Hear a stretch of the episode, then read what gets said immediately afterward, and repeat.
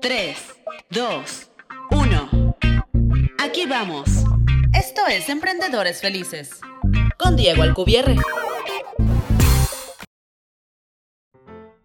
Continuando con el tema del episodio de ayer, el episodio 48, que se llama ¿Qué palabras te incapacitan? Hoy vamos a hablar de los dichos o afirmaciones que también te incapacitan. Y aquí va a entrar en juego tanto las afirmaciones que nosotros mismos nos inventamos y nos decimos, como los refranes o dichos populares que son súper contaminantes. Rápido me llega a la cabeza una afirmación súper popular que dice, no soy bueno para matemáticas. Y cuando una persona empieza a usar esta afirmación, inmediatamente las matemáticas van a empezar a ser mucho más difíciles de lo que eran antes. Pero por otro lado, si piensas que eres bueno en matemáticas, seguramente te serán mucho más fácil. De hecho, hace unos años hicieron un experimento en una escuela súper, súper interesante. Antes de entrar a una prueba sobre matemáticas, se eligieron dos grupos de ascendencia asiática al azar. A un grupo les recordaron que los asiáticos son conocidos por ser buenos en matemáticas y al otro grupo no, lo dejaron, no le dijeron nada, nada más lo dejaron hacer el examen. Obviamente, los resultados fueron sorprendentes.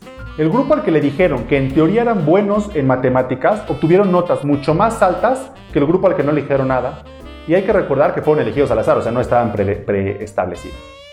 Y por otro lado, existen los refranes populares, la mayoría súper incapacitadores, los cuales personalmente odio, odio estos refranes y me parecen súper absurdo que existan, pero que lamentablemente muchos usan constantemente a tono de broma o de juego. Pero como ya aprendimos, no importa el tono en el que digas las cosas, tu cerebro va a reaccionar. Por ejemplo, las frases como árbol que nace torcido jamás sus ramas endereza. O la manzana no cae lejos del árbol. O perro viejo no aprende trucos nuevos. ¿Qué crees que pueda aprender esta nueva persona? O más vale cabeza de ratón que cola de león. ¿Qué tanto crees que puedan lograr estas personas cuando estos dichos forman parte de su forma de hablar, forman parte de su estilo de vida? Sin duda, no es un vocabulario del éxito. Pero lo bueno de esto es que se pueden cambiar. Solo es cuestión de que pongas atención a las afirmaciones que te has ido creando a lo largo del tiempo que te incapacitan y pensar una nueva afirmación que te capacite. Fácil y obvio, ¿no? Como lo vimos en el episodio pasado. Pon atención y apunta todas las que te surjan por la próxima semana para que sepas cuáles son y las puedas cambiar. Por ejemplo, si piensas que no eres bueno en matemáticas, empieza a pensar que no es que no seas bueno, sino que no has encontrado al maestro correcto. En menos de que te lo imaginas, lo encontrarás y empezarás a mejorar en matemáticas. Ya tienes tu tarea de las próximas dos semanas, igual que en el episodio anterior, y nos vemos mañana para seguir aprendiendo.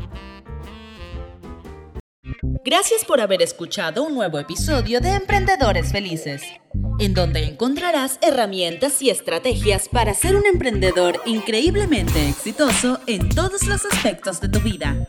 Para no perderte ningún episodio y conocer más sobre el Club de los Emprendedores Felices, visita la página emprendedoresfelices.club.